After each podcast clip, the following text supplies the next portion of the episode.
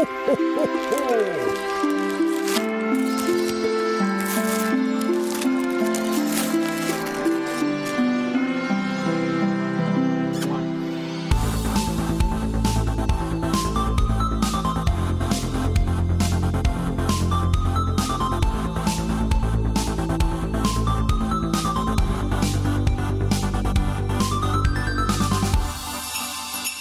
ho, ho, ho. ho.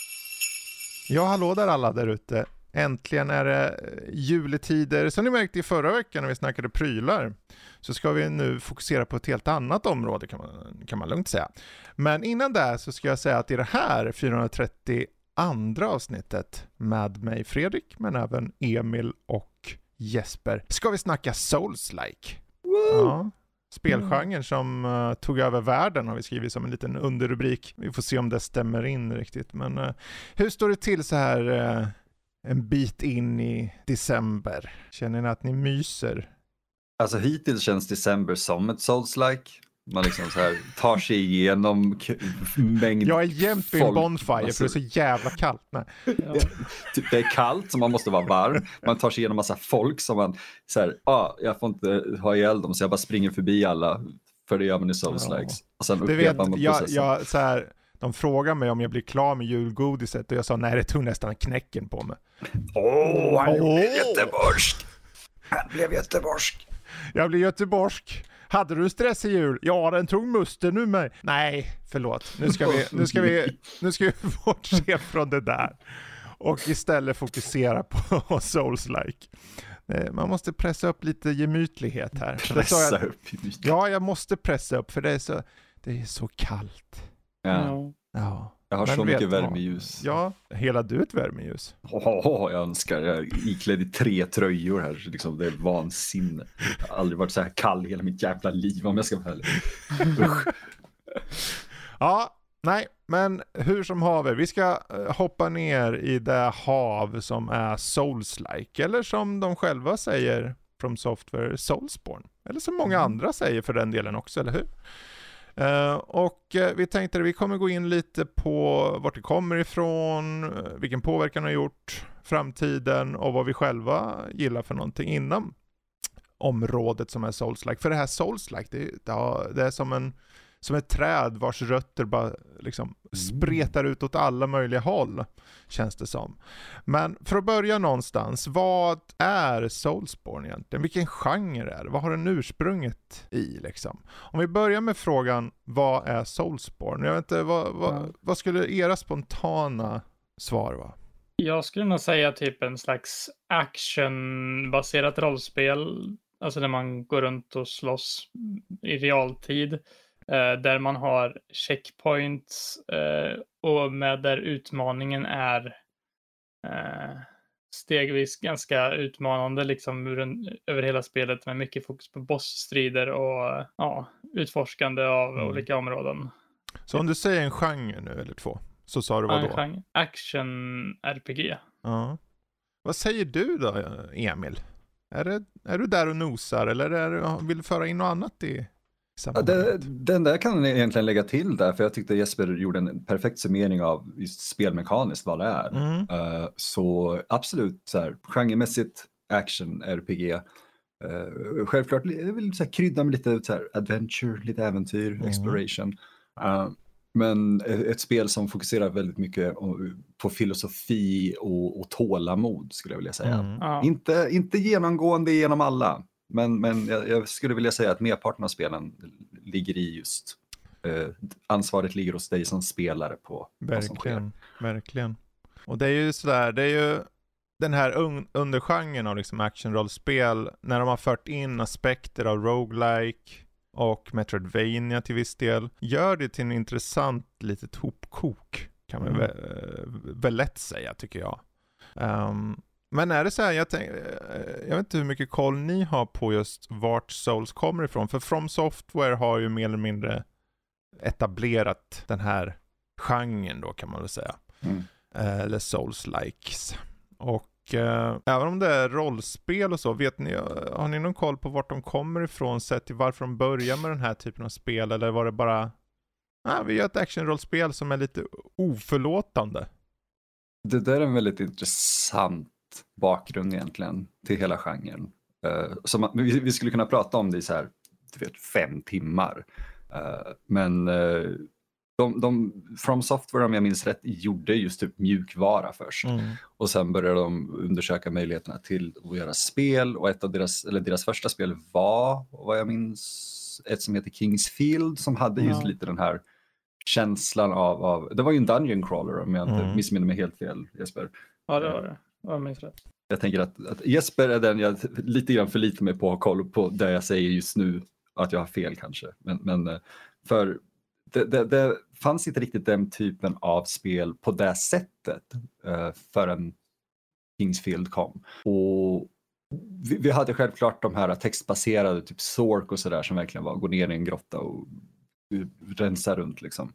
Mm. Men de fortsatte ju utveckla den här genren lite grann via typ Shadow Tower och, och, och några andra sådana spel som är väldigt annorlunda egentligen vad vi känner till som Souls. Ja. Jag skulle inte säga att det inte fanns Dungeon Crawlers, liksom om man gick runt i en labyrint och så, utan det, det var mycket liksom, det fanns en del Dungeon Crawlers, men de var mer liksom turordningsbaserade Dungeon Crawlers, typ Precis. Fantasy Star och liknande spel, typ när man gick runt och lite mer JRPG-hållet, medan så här mm. var det mm. mer liksom lite mera typ medeltida fantasy, eh, slåss med svärd eh, hållet liksom, som nu är liksom standarden för många av Souls-spelen. Typ. Jag, jag, tror det är väldigt bra att klargöra exakt, det fanns innan. Uh, så det är inte rätt att jag säger att det inte fanns, men ja, men, ja precis, det, det blev det, lite där med realtiden som du var inne på, uh, mm. kändes lite mer unikt och nytt. Mm. Och sen var det ju inte förrän egentligen typ Demon Souls, när var det? 07? Mm. Ja, det var PS3 i alla fall, jag kommer inte exakt vilket datum. Ja, Eh, och det var ju liksom egentligen ett, ett misslyckat projekt som den här Hidetaka Miyazaki som sent, eller sent och sent, men en bit in i livet kom på att nej, jag vill inte jobba med typ räkenskaper så jag vill göra spel.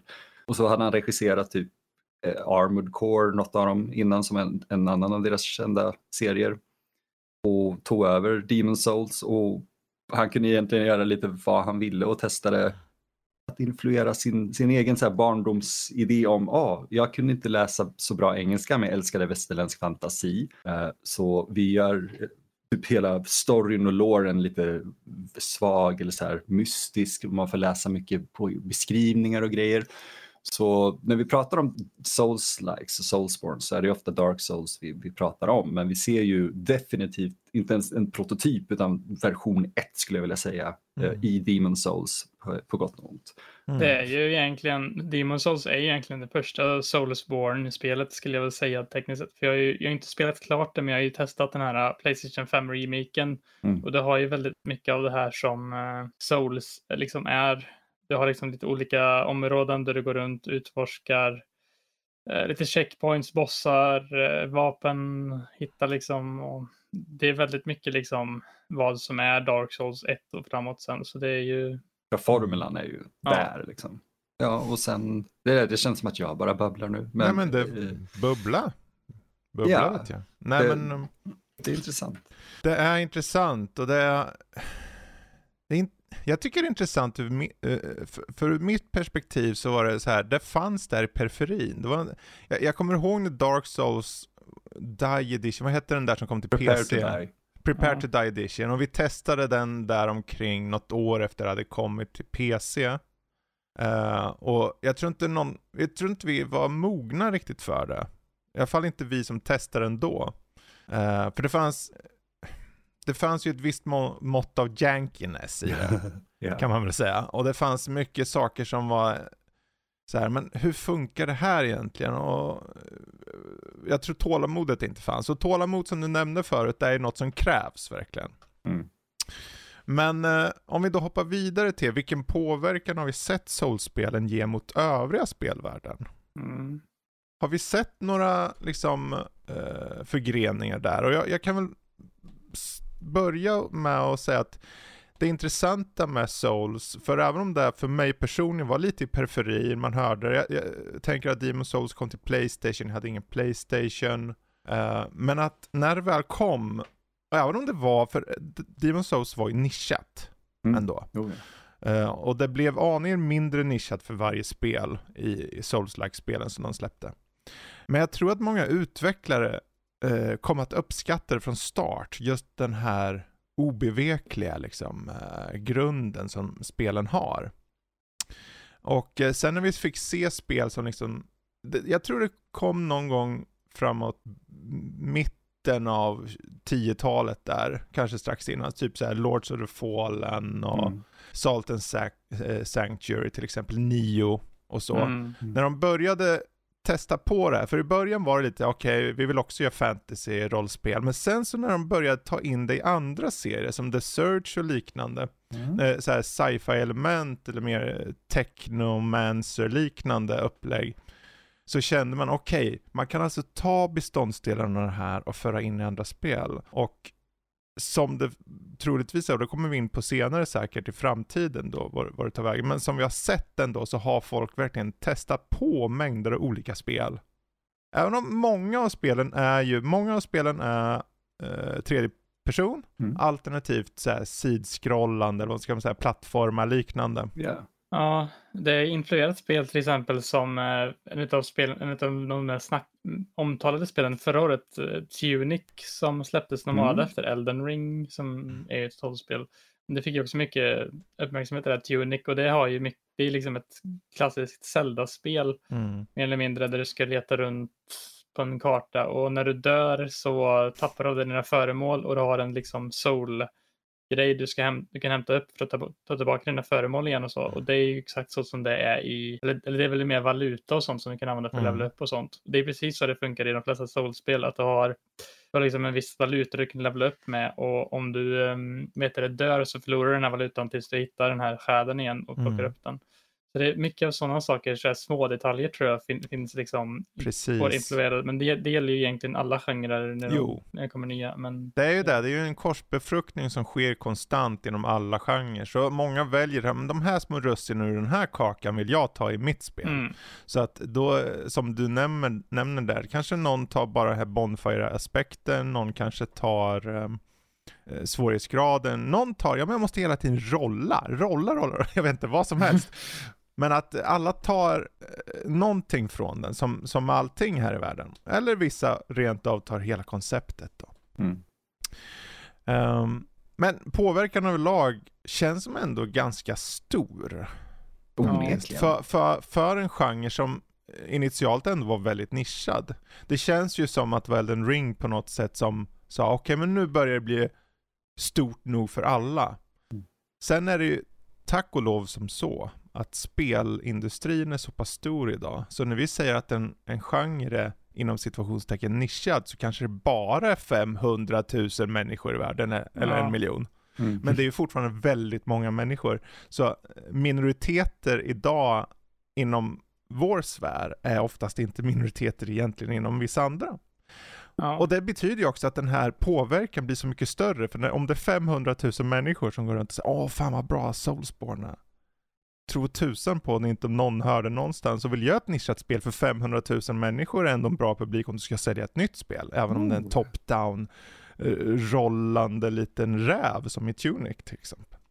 Ja, alltså det är väl mer än 500 000 skulle jag tro nu. nu ja, jag... men absolut. Det var bara jag som drog ja. ett exempel på en potentiell summa liksom. Ja. Uh, så det är inledningsvis då för tio år sedan.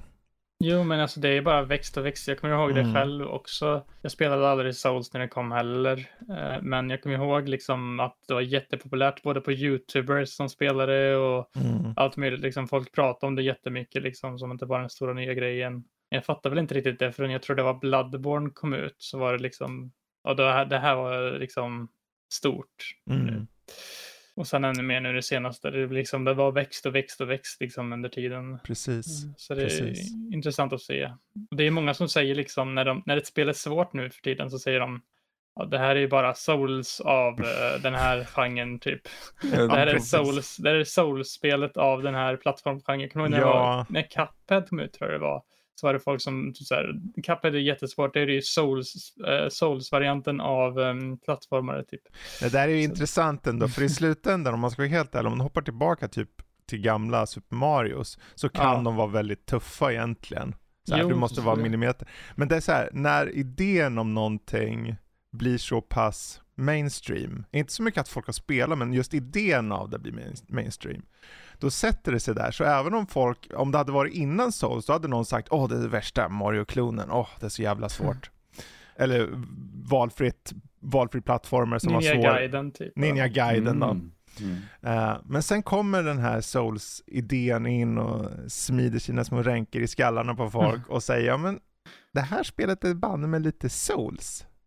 Men det är det jag tycker blir, det är så intressant där just för att svårighetsgrader har ju egentligen, det har ju alltid funnits. När, när Mm. man snackade förr om det så var det ju det här, nin- man pratade om Nintendo svårt. Mm, Liksom. Precis. Eh, och jag minns ju de grejerna relativt mycket. Spel var svåra, det var helt sjukt.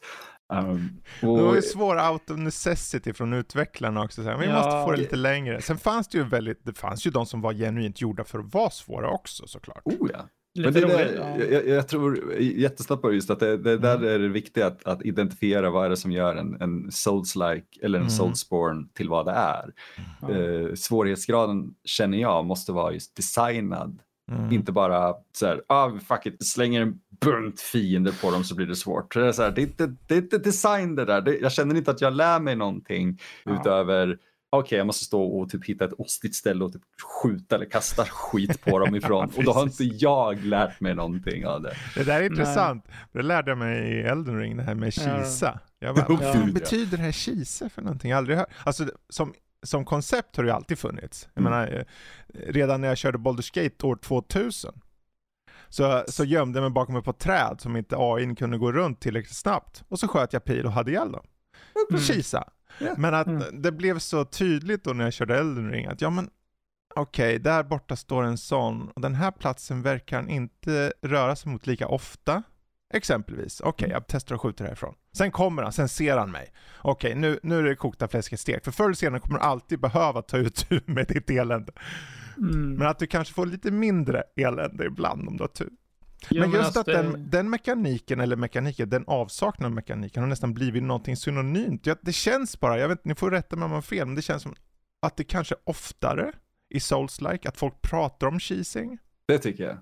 Jo, alltså grejen är att det är oftast liksom när eh, spelet släpps också, när, eller typ när de nya Souls-spelen släpps. Jag kommer ihåg när Elden släpptes till exempel så var det ju vissa magiska föremål till exempel som Mm. var helt brutet OP som eh, till exempel jag abusar ganska rejält. Jag tror de har nerfat mycket av det jag använde när jag Mm. körde igenom Elden Ring så jag undrar hur det gått idag. Men eh, liksom mycket sådana här saker som man kan kisa med och så och det är ju mycket så här i Souls, det är aldrig så här att det är of det är aldrig så så att det liksom är orättvist svårt, tror jag det är. Man måste definiera med Souls, tror jag. För att Souls är liksom oftast byggt på det här konceptet att det är ditt eget fel när du dör och du, du lär dig dina misstag mer än att ja, det var ju liksom kul att jag blir mördad av någonting jag inte har Mm. någon aning om vad jag ska göra i typ flera timmar. Det- Jag skulle säga att det beror Ja. från spel till spel. Mm. Lite Alltså grann. när, när man inte ser en Goblin stå bakom husknuten och, han, kom- och du går Ja. runt och blir knuffad för stup på en millisekund, då vet jag inte om så mycket dens fel än mitt fel. Men Jo. just idén om hur du tar dig an bossar framförallt. Och Bossar hur du, var det mer än vad jag syftade på egentligen. Precis, och hur du tar dig an fiender och hur du lär dig fienderna. Det är ju upp till dig och det är mycket Ja. riktigt som du säger att då är det ju så här i slutändan, det är upp till dig och antingen Mm. som de säger git good eller Git. inte. Eller så hittar du en bugg som gör att bossen dör, halva livet dör innan du kommer in i fighten som jag Ah. gjorde på en boss i Elden Ring. Det där är intressant. Jag har nog aldrig varit med om någon genre av spel där det varit så okej på något sätt för många. Ja, Det är väldigt många som det inte alls är okej för och det är okej i sig. Mycket okej. Men eh, också att just det här att det finns en acceptans i att eh, när spelet släpps så räknar man med buggar nästan. Man räknar med att det är mm, lite obalanserat på vissa saker och att det är en, lite av ett race för att hitta de sakerna. ja. Men det gör det hela bara roligare. Och någonstans i slutändan spelar det någon roll. Alltså, det- det hela spel. spelet kommer ju vara svårt på många sektioner. Så om du kisar på den här lilla saken här, och nästa gång så kanske den är fixad, men då kanske går det att kisa på den där. Det skapar lite omkisningsvärde. Mm.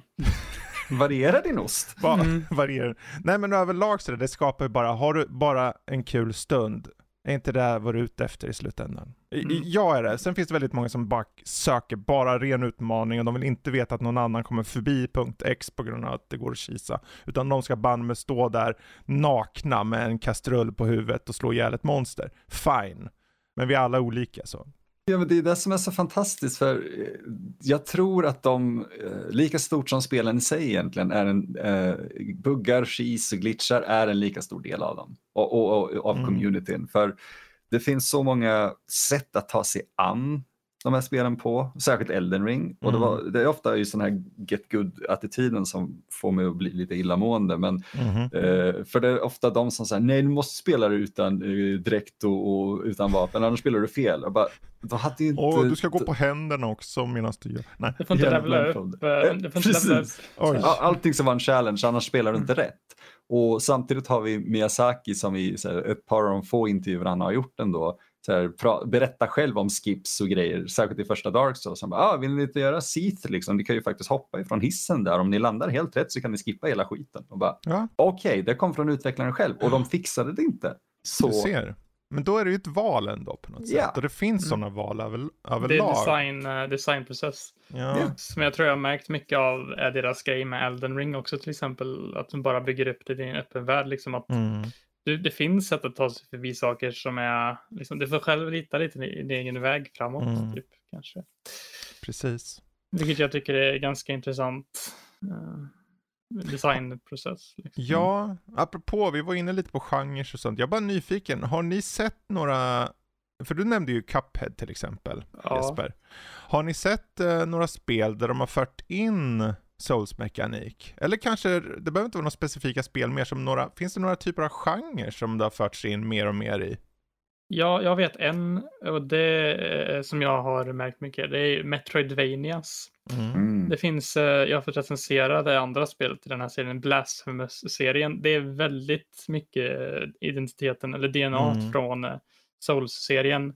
Liksom det är fiender som är placerade så att du måste ta igen dem väldigt smart. Liksom när du dör så förlorar du din souls och sådana saker liksom. Så det är i de spelen gotisk inspirerad miljöer, bossar Precis. som är liksom mycket utmaning i liksom parering och sånt och även eh, liksom olika sorters builds och vapen du kan Mhm. använda dig av. Liksom. Det är väldigt mycket souls-identiteten i det.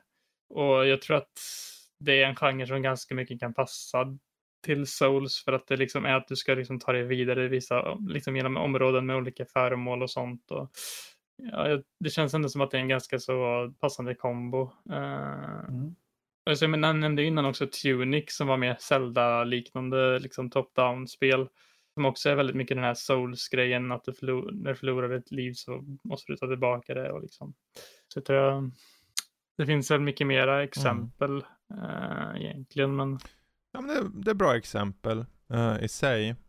Um, och Metroidvania någonstans är det ju ganska närbesläktat. Metroidvania Ja. är det att du liksom, Soulspelen oftast har den här eh, mer tajtare nivåer där du liksom går runt och kanske låser upp väg X så att du kommer tillbaka Mm. till punkt A där du var förut exempelvis. Så det, det är väl en del som på sätt och vis har funnits där. Så jag kan ju förstå att det förs in i Blasphemous och liknande som är den här sidskrollande eller plattformsliknande upplägget från sidan Mm. liksom. Mm. Passar ju perfekt.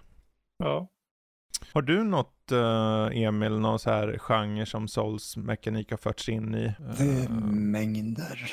men, men Ja. det som, eh, alltså som jag själv tänker som jag vill ta upp, men, men det som ligger närmast hjärtat just nu är väl ett spel från 2018 som heter Fear and Hunger. mhm. Det är väldigt uh, indie och väldigt, det, det är en sån där grej som befinner sig utanför marknaden lite grann eller i utkanten av den Mm. för, för att det, det får inte vistas i finrummen och det är fullt förståeligt. Liksom. Det innehåller Mm. mycket så här, mörka ämnen och ton och, och så men det är mest där atmosfären och, Mm. och berättandet är eh, väldigt mycket Souls-inspirerat känner jag och gjort på ett bra sätt. Det känns Mm. inte alltför krystat eh, och, och, och så. För jag tycker eh, atmosfären och berättarsättet från Souls-spelarna där jag nästan finner mest intressant. Mm. Jag är ju typ ett fan av så här Eldritch och Lovecraftisk Mm. kosmisk skräck och berättande och det är eh, misstaget många gör med, med särskilt skräck och, och så är att försöka förklara allting. Eh, Och det, på en gång underminerar man allt.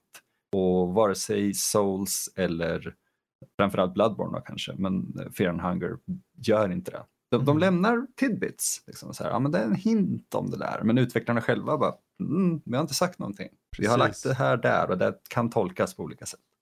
Ja, och det där, vi kommer ju säkert till spel som Elden Ring och liknande längre fram nu, men Open World tänkte jag ta upp just för att Mm. Open World är ju den aspekt som det känns som att, okej, de har varit där och sniffat nu med Elden Ring. Mm. Och det känns som att det är en väg som, som förmodligen kommer ses i uppföljaren ännu mer. Men också att i och med att Elden Ring blev en så pass stor succé så kan jag tänka mig att det kommer komma några försök från andra tillverkare. Eller utvecklare. Eh, hur bra det kommer gå och hur lång tid, om de blir klara med det, återstår att se. Men det tycker jag blir intressant att se att man har fört samman just den här typen av mekaniker med eh, Open World. Mm. Eh, och sen så har vi också sett, jag har sett en del Twin Stick Shooter-upplägg, alltså den här eh, Ungefär som Hades, ett sånt slags upplägg liksom. Mm. Eh, Definitivt. med mer eh, Souls-aspekter kring sig. Jag tror också det är en väg vi kommer se mer av. Men överlag så är det, det, det stund. Just frågan är ju lite så här, den går emot sig själv lite, vilka genrer har vi sett Souls-mekanik för, förts in i? Det kommer föras in i alla genrer. Det är väl det som Ja. det eh, slutgiltiga svaret egentligen är. Det är Ja, väldigt för- få, kanske inte simulatorer eller något, kanske, till och med där. Egentligen, ja nu, det här är flyg, eh, det här är Souls-versionen av flygspel, nu jäklar. Det hade jag älskat. För, för det känns... Eldritch flygande över Skåne liksom. Skriv upp mig på det. Oavsett, unnamed flying Eldritch game. Jag, jag vill ta mig an det. Du flyger runt något stort jävla monster som du knappt kan titta på för att få ångest. Perfekt. Låter som ett spel för mig. Eh, Men Jag, får inte landa på landningsbanan, det ligger ett monster jag kan inte titta på, att jag måste landa blint. Nej. Du får inte titta på skärmen när du spelar för då är det inte bra. Det vore så lätt att utveckla det för jag behöver bara en svart skärm. Det är Ja. perfekt. Bara bra ljuddesign. Sportspel med eh, Oh, Souls. racea mot Eldridge. Eldridge kart. Liksom. Ja, precis. Vi har gjort tror- Bloodborne-kart nu tror jag. Ja, just det. Jag såg det och, och fick nästan både en hjärtattack av glädje och skräck. Det är liksom, det, det, eh, jag, jag tror väldigt många av de här aspekterna har vi sett i andra spel. Alltså jag Mm. skulle vilja säga att typ Witcher 3 använder sig av saker som Souls-spelen har eh, gjort mer kända eller sådär. Men det är ju, Souls-spelen är nästan som en så här perfect storm Mm. av redan etablerade genre-troper eller så, men ihopsatta på ett sätt vi inte riktigt sett innan. Förutom typ Bonfire-mekaniken och sådär som jag inte riktigt kommer på. Vi har, liksom, jag har inte sett innan vad jag vet. Mm. Um, och det här särskilt springa och hämta dina själar eller din valuta innan du dör igen för då försvinner det. Vissa sådana bitar har jag inte sett någon annanstans, men annars känns det just som genre eh, som ett väldigt bra modellerat Mm. eh, till, nå- till en egen grej. Jag, Precis. jag tror det kan vara lite därför det är så svårt att just hitta en, eh, ett nytt namn på det som genre. Mm. Faktiskt. Mm. Ja, precis. För jag var lite nyfiken på just den biten eh, med namn då. För jag tänker som, som det har varit förr med olika nya genrer till exempel. Vilken väg kommer Souls-genren gå? För förr när, när, när jag växte upp till exempel, då hade vi Doom-kloner, vi hade Command and Conquer-kloner och liknande. Och de, det hittades på namn hit och Ja, men det är de här jäkla första persons uh, Doom-skjutarspelen ja. Ja, men nu är det bara FPS. Mm. Liksom. Man, för man hittar någonting i, i hur du spelar det och skapar ett namn kring det mer än för Souls-likes. Uppenbarligen så anspelar det på Souls-spelen. Men tror ni det någonsin kommer hittas något namn på det här? Kommer det liksom, för nu när vi ser de här förgreningarna åker ut mer och mer mot andra typer av uh, genrer och sånt, så blir jag mer och mer nyfiken. Om man, undrar om man kan hitta ens så bra namn, eller blir det bara svårare istället? Eh, Ja. Jag tar du först Jesper. Jag tror att det kommer heta Souls-like ärligt talat, för det känns nu som att det är någonting som alla kallar det för just nu och jag tror att folk kommer bli förvirrade om de ändrar namn helt plötsligt på det. Ja, det är lite som alltså, Ja. roguelike. Ja, Ja, jo, det är exempelvis. Så sant. att det är ju baserat, Ro- Rogue var ju ett spel från typ Atari Mm. och Ja. det har ju bara följt med nu. Och jag tror det, det som är ett ge- genomgående tema i alla Souls-likes eh, är ju just att, att de ofta hänvisar till berättarsättet Mm. och, och Mm. eh, atmosfär och tematik. Det är ju inte bara ja, men som first person shooter. det säger, mm. som du var inne på Fredrik, det säger på en gång vad det är. Okej, okay, det berättar spelmekaniken, första persons skjutare. Mm. Souls-like så blir det ju just, ah, det är mycket mer, alltså det är tonen, det är, eh, men som jag var inne på, tematiken och allting. Eh, mm. sen kan gameplayen i sig variera väldigt mycket. Så jag tror det blir nog kvar. För att nu har det gått så lång tid också att det har blivit etablerat. För Yatzy Croshaw hade ju den här uh, idén om att det skulle heta uh, recursive. Mm. För det var ju logiskt med att ja, du, liksom, allting kopplas ihop uh, och du och, ja, återföds och sådär. Men det fastnade inte riktigt och jag tror Souls like it is. Ja. ja, det är intressant det där, för egentligen i slutändan handlar det om att någon säger någonting som hookas på. Mm. Liksom. Mm.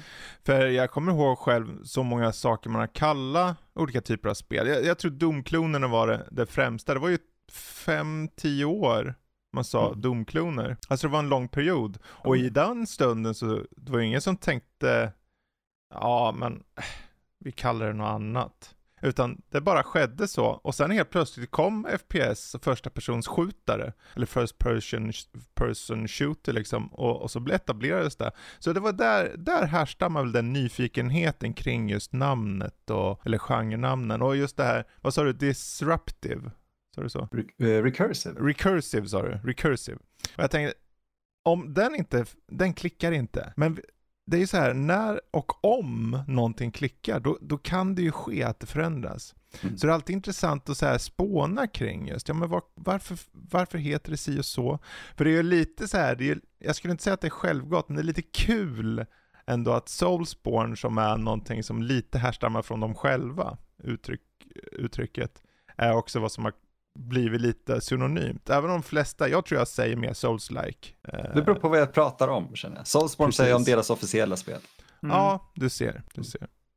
Men äh, ja, intressant. Vi kan väl hoppa vidare till kanske lite mer äh, för oss själva, lite mer personligt då.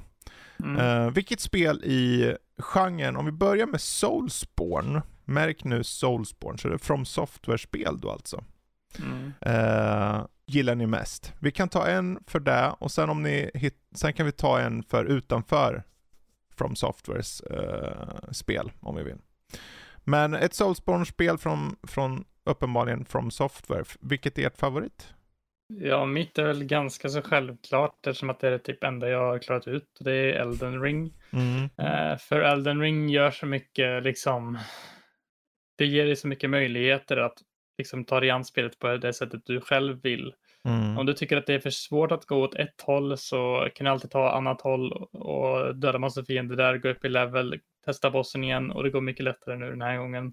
Dessutom så har eh, spelet mycket, mycket bättre checkpoints än många andra av de här spelen jag testat innan. Till exempel när jag testade Demon Soul så tog mig bara vid första bossen och sen efter första bossen så var det typ någon sträcka som var jättelång som du behövde backtracka på hela tiden. Mm. Och då mm. kände jag bara det här orkar inte jag med och sen har jag inte tagit mig an det heller mm. igen. Och det har varit samma sak med att jag Bloodborne till exempel. Även om jag tycker att Bloodborne verkar väldigt intressant från ett visuellt perspektiv och från ett berättelseperspektiv lite också så um, har det aldrig riktigt klickat med mig som Elden Ring gjorde för det kändes som att Elden Ring har det här kompletta paketet av både inkluderande för alla. Eh, den här utforskarglädjen verkligen att liksom alla, man vet verkligen inte vad som händer bakom det här hörnet. Liksom. Mm. Man måste gå och utforska det här. Eh, och ja, även utmaningen för de som verkligen vill ha. Eh, det finns ju väldigt mycket utmaning i spelet också. Men även om det kanske är bland de lättare spelen när man ser liksom sättet man kan sig an det, att det gör att man Katashan blir mycket mer kraftfull kanske än de andra spelen när man möter mm. storybossar och sånt. Men mm.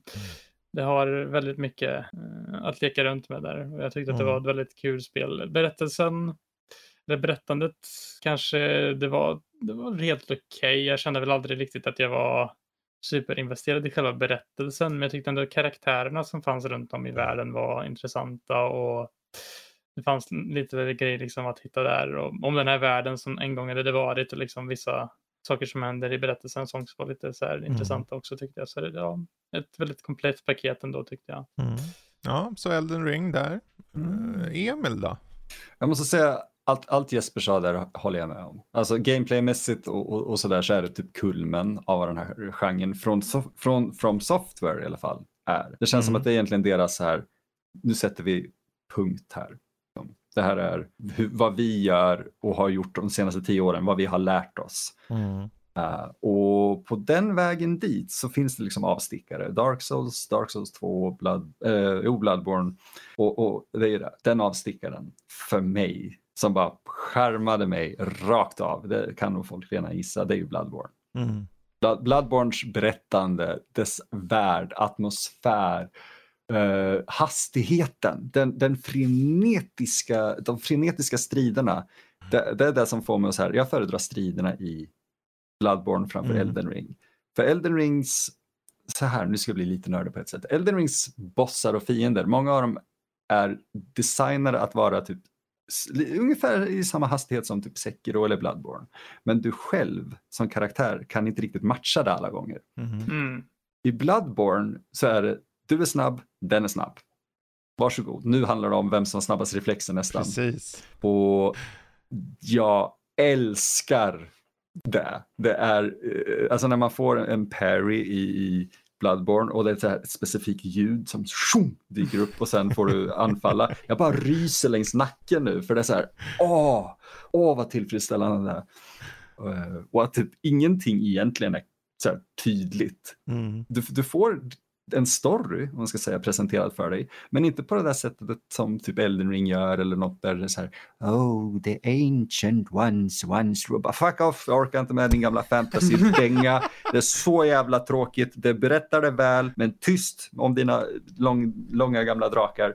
Och så kommer man till Bloodborne och de bara äh, Du är sjuk typ och du är här för att hitta ett blod du inte vet om det hjälper dig. Jag bara, ah, vad mer då? Här, ut i världen. Bara, Nej men vad mer? Du kommer upptäcka, och man gör egentligen aldrig det. Nej, du upptäcker liksom staden och världen och alla karaktärer, men du som karaktär, jag kan liksom se det, bara stannar upp någonstans mm. och bara, vad i helvete händer egentligen? och det är exakt så jag vill känna mig i en story som eh, Bloodborne. Ja. Jag tror att det är det som är liksom charmen av Bloodborne också. Att, utom, förutom Elden Ring så är det ju väldigt mycket det här vad kommer härnäst? Jag vill spela vidare, veta vad som kommer härnäst. Vad, vad är nästa boss? Vad är nästa fiende? Typ. Mm. Det tror jag är en väldigt stor grej av liksom, vad, vad som är charmen med många av de här spelen också. Utöver liksom, utmaningen och så. Eh, mm. Jag tänkte på det också när du sa med eh, hastigheten i Elden Ring, att jag märkte det på vissa bossar. Det är en som heter Malekith som man möter ganska oh. sent i spelet och den bossen känns inte designat riktigt för Elden Ring. För det känns som att man är alldeles för långsam att reagera på den attacker ibland. Var... Jag, fick ju, jag fick hela tiden uppfattningen eller känslan av att det är liksom, ja men vi har valt bossar från olika spel. Mm. Med flit mm. liksom, att de vill på något sätt, ja den här bossen, ja den var relativt straightforward. Du ser vad han gör och du kan ta ut det. Men du, vi går ifrån det och så gör vi på det här sättet med den här bossen. Och här har vi två jävlar som kommer samtidigt. Och här har en stor för, förväxt jävla hund, björn, vad fan det är för något. Och, och här står en så här mogg nere i underjorden och tar emot det och han är jobbig och jävlig. Och det, det är hela tiden så här, för, jag vet inte, jag är ju, när jag klev in i Elden Ring, efter att ha testat Dark Souls först mm. där och bara, äh, orkar inte den här tröskeln. Det är som att mm. tröskeln säger, se på mig, jag är jättehög, du kommer tycka det är så jävla jobbigt. Och det är så här, jag, jag hade aldrig kul. Jag mm. fick aldrig kul för jag kom aldrig över den tröskeln. Vad Ellen Ring gjorde, det gav mig flera trösklar. Ja. Och sa till mig att, ja men det är trösklar på allt det här. Men att du kan välja tröskel. Om något som passar dig, ta det. Gå, den, ja. gå över den tröskeln först. Och jag gjorde så. Och hittade min väg. Och, och jag tror att, som jag märkte med mig själv, att när jag körde Elden Ring så, ja men du jag måste testa andra. Jag hade så här det, det, det kliade fingrarna okej okay, jag startar upp Demon Souls på PS5, jag startar upp Dark Souls 3. Mm. Uh, jag kände på titlar, jag körde Sekiro en stund, jag, kände, jag tog ner Bloodborne igen. Och det, jag såg ju kvaliteterna de hade. Men att det var Elden Ring som jag gick tillbaka till och körde mm. klart. Just på grund av den här eh, den här eklektiska upplevelsen. Sen eh, skadar det inte att jag är en sucker för när saker är fruktansvärt ledsamma och sorgsna. att det finns något sorg, sorgset i grunden liksom. Och jag tror det där, den här sentimentaliteten som övergår i, i, i, i sorg så mycket av det som finns genomsyras av Elden Ring framförallt. Mm. Ja, ja, jag, jag kommer ihåg den när, vi, när du vet, spelade igenom Elden Ring, för jag hade lite samma sak som du, att jag tänkte bara, jag testar väl Elden Ring, det kommer jag väl inte fastna för så jättemycket, för jag har inte fastnat så mycket för mm. dem innan. Sen bara man sitter där och är helt fast och bara vill spela vidare på det liksom och mm. tar, sig, tar sig till och med igenom hela spelet.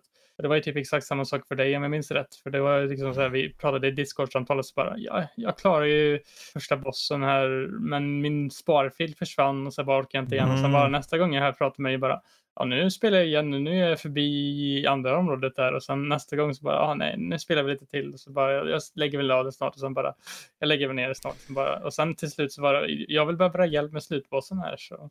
Mm, precis, det, och mangla och mangla. Ja, man vill aldrig liksom det känns ändå som att man vill spela vidare oavsett hur bra det går för en. Liksom. Mm. Man vill fortfarande spela det spelet på något sätt. Precis så. Och det är jag tror att det är många som kände det, liksom, att jag vet att det är väldigt många som med just Elden Ring när det kom ut, att de tänkte uh -huh. bara, de, de ska testa spelet bara för att det var så mycket hype och mm. de tänkte inte att de skulle klara ut det, men så såg jag jättemånga personer som bara, jag har klarat ut ett soulspel för första gången. Mm. Så det, ja. Jag tror, det är ju också så här att det är ju inte som att jag ser det som något ofelbart spel.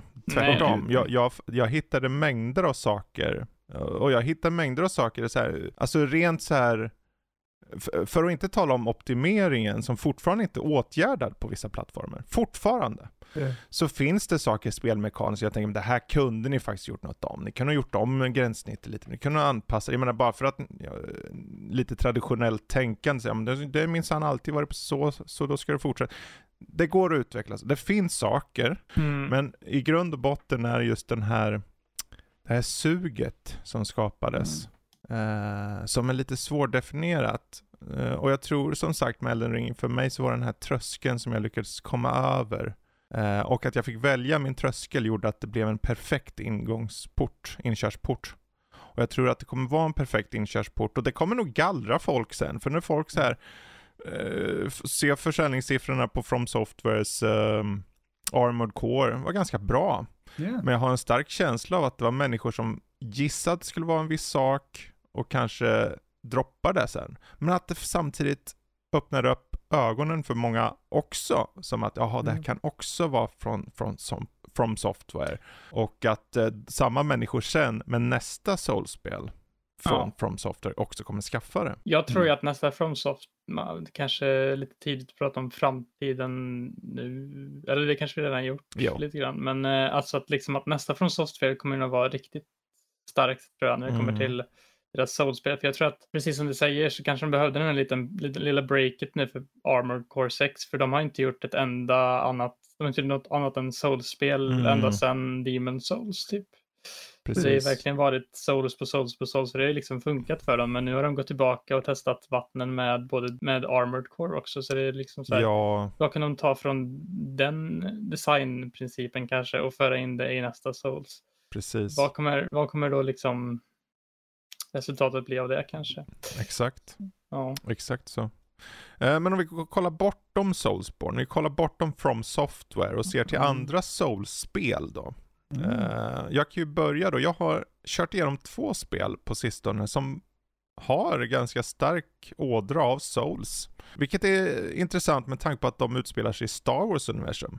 Oh. Mm. Uh, det är ju Star Wars Jedi Fallen Order och Star Wars, uh, vad, nu, vad fan heter Jedi den? Survivor. Mm. Jedi Survivor, så heter den. Uh, och framförallt i första där slogs man av, okej okay, det är väldigt Souls-inspirerat i, i striderna. Så är det.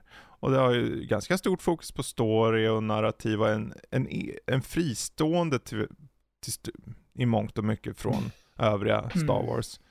Eh, men att de tar de här action-äventyrsbitarna och eh, för in lite, jag skulle inte säga en charter, det vill säga man klättrar på väggar och undersöker objekt och tar sig vidare och så utforskande, äventyrande.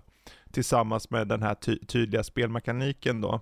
Eh, och, och, Bonfires typ så mm. också såklart. Gjorde att det, det kändes som, okej okay, men här ser vi ju då att till och med eh, en större utvecklare kan ta till sig av det här och gör någonting bra. För det här var Respawn som släppte det. Mm. Titanfall och alla de här fantastiska spel och även Jedi Fallen Order var riktigt bra. Uh, men det fanns en bra gräns mellan underhållning och utmaning i det som jag tyckte, okej, okay, man kan alltid ta vidare koncept, man kan alltid ta eh, Soulsborne-spels idé och föra in det i underhållningssammanhang och få det att verka så här, ja men vi kan hitta något för en publik som är lite bredare kanske. Och mm. samma publik som testar den här Jedi Fallen Order kommer de kommer inte kunna undvika spelmekaniken och kommer förstå en, en stor del av den. Okej, det här härstammar från Soulsborne.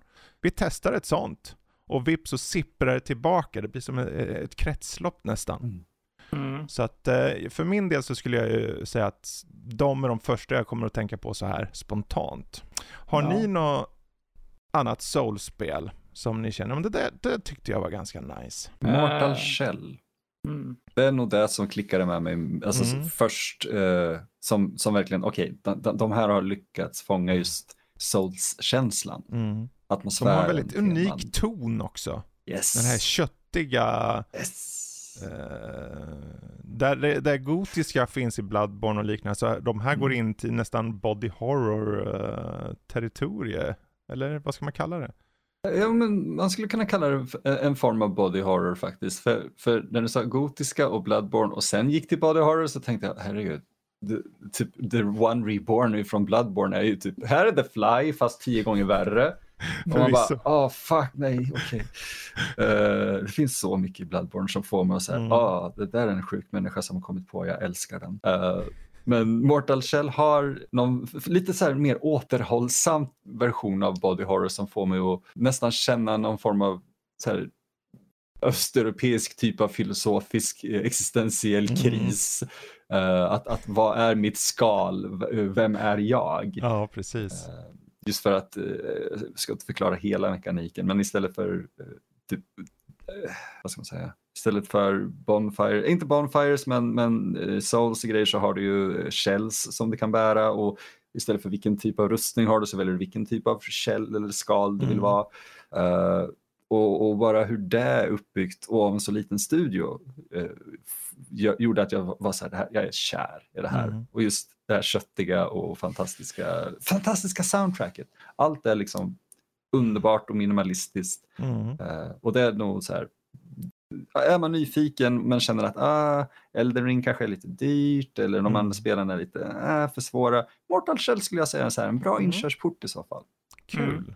Mm. mm. Ja, jag har väl ett exempel som inte har nämnts innan som jag kommer ihåg att jag körde för några år sedan, eh, år sedan nu, eh, Death's Door. Eh, mm. som är ja, inspirerat ja. av Souls. Det är lite mer åt Tunic-hållet, lite mer mm, Lite top-down-vy ja, så.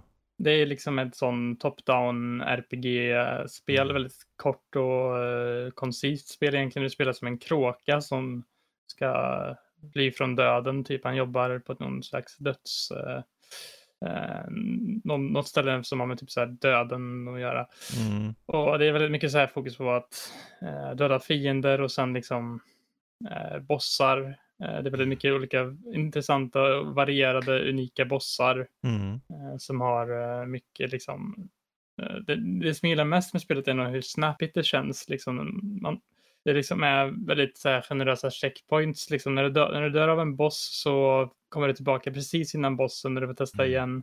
Liksom bara testa igen och igen och igen liksom, tills du klarar det. Mm. Det är väldigt mycket den här typ förbättringskänslan känns att man är där liksom. Eh, det har, man har väldigt lite liv hela tiden så att man en typ två träffar eller någonting så är man typ död oavsett. Mm. Så det gäller väldigt mycket liksom att lära sig mönstren av olika bossar och också liksom det här den unika estetiken och eh, precis som du säger med Mortal Shell, det fantastiska soundtracket som mm. Death Store också har bidrar mycket till upplevelsen. Jag kommer ihåg att jag spelade på Game Pass tror jag det var, om jag inte minns fel. Det kan, nej, det var Nej, det var någonting, det var något sätt jag spelade på i alla fall. Mm. Så var det, det var en väldigt trevlig liten upplevelse som inte varade alldeles för länge. Eh, utan det var liksom en lagom kort och koncis eh, mm. Souls-upplevelse. Det, det, kan jag rekommendera om ni är intresserade av. Ja, mm. jag kommer ihåg Death Store. Det var ett bra spel faktiskt. Um, Bra. Ja, för jag, jag satt och klurade här lite mer nu, för jag kom på det att jag körde här för inte så länge sedan jag vet inte om man ska kalla det en Souls-like, mer som Souls-inspirerat kanske, men Remnant-serien, mm. de släppte ju Remnant 2 och uh, det är ju såhär tredjepersons shooter action role-playing. Men att det har en ganska tydlig grund i just Souls, uh, sett i Bonfire liknande element och Men här kan du ju ha då två vapen och du har melee-vapen också och så. Och att du dessutom, det finns ju co-op aspekter, eller man vill kalla det i Souls, eller om Soulsborne då framförallt. Yeah. Um, men här är det väldigt tydligt, det är ju en co-op shooter med de här mm. elementen. Och det gav en, det ökar nivån lite så att man hela tiden har med någon. Uh, gjorde det väldigt tillfredsställande. Så Remnant 2 tycker jag är ett bra alternativ. Um, och ett sånt spel som jag skulle inte säga att det är lika svårt som ett uh, ordinarie Soulsborne, men att ta med fan om det inte är irriterande, precis, du vet på gränsen många gånger, särskilt när man träffar bossar och man har ganska så, intressanta boss, uh, bossstrider överlag. Uh, men att det hela tiden, okej, okay, de är där och nafsar på gränsen mellan att det är outhärdligt och helt okej. Okay. Bästa beskrivningen. fina gränsen. Uh, så att Remnant 2 skulle jag faktiskt tipsa om där. Mm. Men apropå tips då, för att ta avsluta det här nu. Jag tänker, vi står ju inför dörren eh, på julafton här om en vecka eller så. Och mm. eh, för vissa har de flesta kanske köpt julklappar. Ni vet ju att det alltid är någon som köper sista dagen. Så är det ju.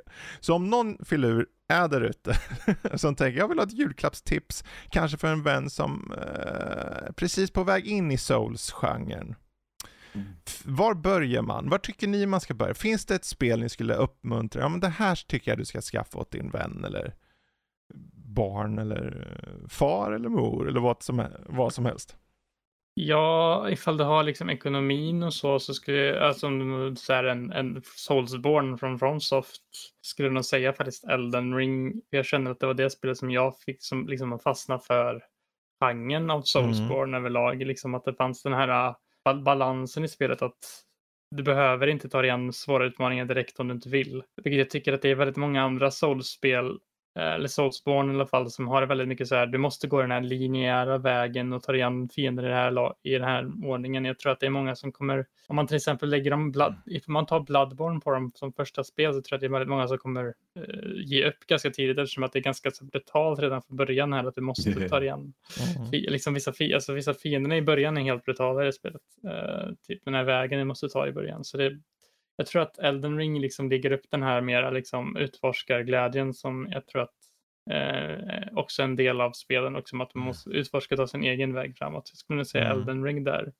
Mm. Kanske vad jag förstått det som, jag har inte spelat det själv än, men Dark Souls 3 har jag hört en ganska bra ingångspunkt också. Eh, för att ha liksom en lagom svårighetsgrad jämfört med många av de andra. Mm. Eh, men från egen erfarenhet så är det i alla fall Elden Ring tror jag. Mm. Vad säger du då Emil? Det, det, är intressant för jag, jag tänker föreslå eh, om man kan hitta det för ett bra pris eh, faktiskt Dark Souls 3 i mm. så fall. Uh, och, och, lite som en antites nästan till Elden Ring därför att Elden Ring är perfekt att börja med egentligen. Men det kostar kanske en del och det tror jag också kan vara väldigt överväldigande för någon. Precis. Eh, det, det, jag, jag, skulle nästan vilja säga just att om man vill försöka uppleva allt i en playthrough, det är för mycket i, i mm. Elden Ring. Utan spela liksom igenom en playthrough, en playthrough, liksom fokusera. Annars blir det för mycket. Och därför tycker jag att Dark Souls 3, som är väldigt linjärt, eh, ändå är ett väldigt bra sätt för någon att okej, okej, okay, okay, softar in, tar det mm, lugnt mm, in, mm. för du riktas väldigt väl och det är liksom här, det är efter Bloodborne, det är efter misstaget som mycket av Dark Souls 2 var i sin design. Uh, de, de, de, har liksom lyckats ta det som var bra därifrån. De lyckas ta det som var bra ifrån uh, Bloodborne och sätta det i, i, i, en värld de känner till så väl och, och, så. Och hastigheten är där och designen är där. Det känns som här, det är liksom sista resistance mm. av Dark Souls-spel förutom de så, som då älskar uh, första. Mm. Men, mm. Ja men det är bra tips. jag kan gå utanför just Souls uh, likes. Och, och, och tipsa i så fall om spel som har Souls-inspirerade. Mm. Som bra punkt. Jag, tänker, det, jag tror Dark Souls 3 är en jättebra punkt och Elden Ring är definitivt också en väldigt bra punkt för de som kanske det, är ju frågan om den du ska köpa ett spel åt. Det kanske är en ny en person som inte har spelat spel värst mycket alls. Då, då kanske det är lättare att börja lite, lite lugnare. Men om den har spelat lite, vet du att den gillar lite öppna världar, då Elden Ring självklart. Mm. Och är det liksom, jag vill få den här ingången i äkt, äkta, inom situationstecken, eller äkta Souls, då är det ju Dark Souls 3. Jag, jag håller med helt där. Uh, jag skulle säga dock, är det så att man, okej okay, jag är osäker på om jag vill börja redan där, alltså, för det, det kan vara en tröskel mm. med både Elden Ring och Dark Souls 3. Då ska jag säga, ja, men lite sudo Souls-element i vissa spel finns ju. Och om man vill vara riktigt snäll, man kan öka svårighetsgraden i första God of War nämligen. Mm. Eh, för spelmekaniken i det är väl eh, är ganska eh, inspirerad av eh, Dark Souls. Mm. Eh, och då har den till och med de här save-punkterna, de här Bonfire-liknande platserna. Eh, den för in lite mer pusselelement och liknande och har en tydlig story. Så om du vill börja med att bara känna på de här elementen, delarna av Souls, så skulle jag tipsa om God of War från 2018. Ja. Är det så att ni istället vill ha någonting lite mer för jag kan tänka mig att 3D-världar och så kan vara lite överväldigande i sig. Mm. Så att kanske lite mer sidskrollande, lite mer uh, överskådligare. Då finns det ett spel som heter Dead Cells från 2018. Yes som var fenomenalt i det att det hade den här roguelike metroidvania stuket med ins eh, delar av souls i sig.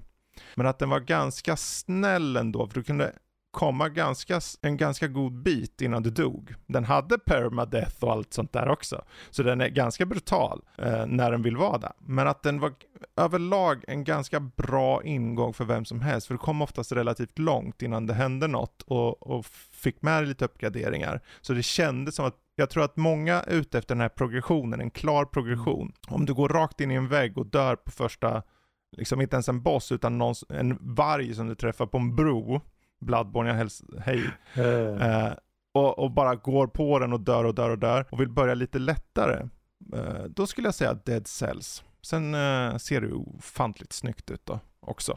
Så att eh, där har vi ett par tips. Vi har God of War och Dead Cells på den lite mer enklare biten. Och sen har de självklara Elden Ring och Dark Souls 3. Ja, Ja, men jag tror, jag tror det blir en bra line-up. Så att det eh, bara ni springer mm. ut och köp nu. Ut i handeln. Gud, det måste vara ja, exakt. Det måste vara jättelätt att få tag på de här spelen fysiskt nu. Inga problem.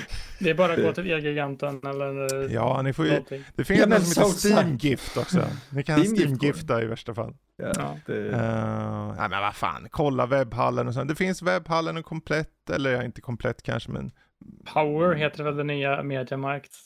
Precis, precis. Uh, jag, jag det kan... finns nog där ute, men det, ja. Eh, förmodligen, för jag, jag, jag, kommer på en sak här som jag, ah, jag borde hålla för mig själv, men, men de som vill uh. borde faktiskt plocka upp uh, uh, Dark Souls-trilogiboxen som finns. För den är typ 100 Där har du ett jättebra dyrare. tips. Yes, den är 100 spänn dyrare typ än att köpa Dark Souls 3 separat.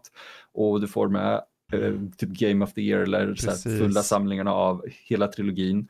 Uh, onekligen värt det. Jag har inte köpt den själv än och jag så här, den, måste få tag på den. Jag ser att den finns till PS4 till exempel. Är det så här som funkar även till PS5? Det borde det ju vara. Ja, det borde, väl göra. Ja, och yes. man kan få tag på Bloodborne billigt, så det, köp det med. Ja, herregud. Wow. Dark Souls Trilogy på webbhallen just nu förvisso, kanske ändras när ni hör det här, eh, 350 spänn. Mm. Det är inte farligt för tre så spel. Att, eh, och det, det ligger där mellan 350 till 430 spänn ser jag. Mm. Så att eh, det är en jättebra plats. Oh, ja. Testa ja, det, på lite. Det är bara, då har du tre spel där och nu har du klarat Dark Souls 3 eller kommit en bit in. Ska ni bara ta igen de andra två och se varför Precis. Emil avskyr Dark Souls 2? Alltså, jag hatar inte Dark Souls 2. Jag har bara rage-quittat det mer än någonting annat i mitt liv. Och... Hatar ett starkt ord. Ja, det är så här, inte gillar. animation och hitboxes måste ha, det, det måste finnas kontroll på sånt innan man släpper ett spel, annars så får man Dark Souls 2. Mm. Förbannade. Jag har så mycket jag kan säga om det spelet, men jag ska... Oh. Ja. Men vet ni vad? Uh, nästa gång. Det sparar vi på, för nu känner jag att nu börjar vi klara. Vi har snackat, vi har gett lite tips, vi har gått igenom Souls likes eller Soulsborns för den delen också. Och uh, haft en uh, skön stund så. Uh, vad det kommer nästa vecka är jag osäker på i nuläget. Det kan vara att det är uh, skräck. Mm. Julskräck. Vi får mm. se. Det kan vara något helt annat. Um, Oavsett så har det varit kul att snacka med både Emil och Jesper. Det var mysigt. Mm, det uh, så att uh, jag hoppas ni har glöggen redo för kvällskvisten nu och sätter er och myser framför brasan eller skjuter en ren eller något. Jag vet inte vad ni gör på kvällen. Jag har skogen nära, jag kan nog hitta på något. Ja, och så den där oundvikliga frågan om julafton. Var det många som dansar runt granen? Nej, inte en kotte. Ni vet, det gamla vanliga. Det, det gamla vanliga. Men tack för mig, tack till er och tack för att ni har lyssnat så hörs vi igen om en vecka. Hej då! Tack så mycket. Hej då!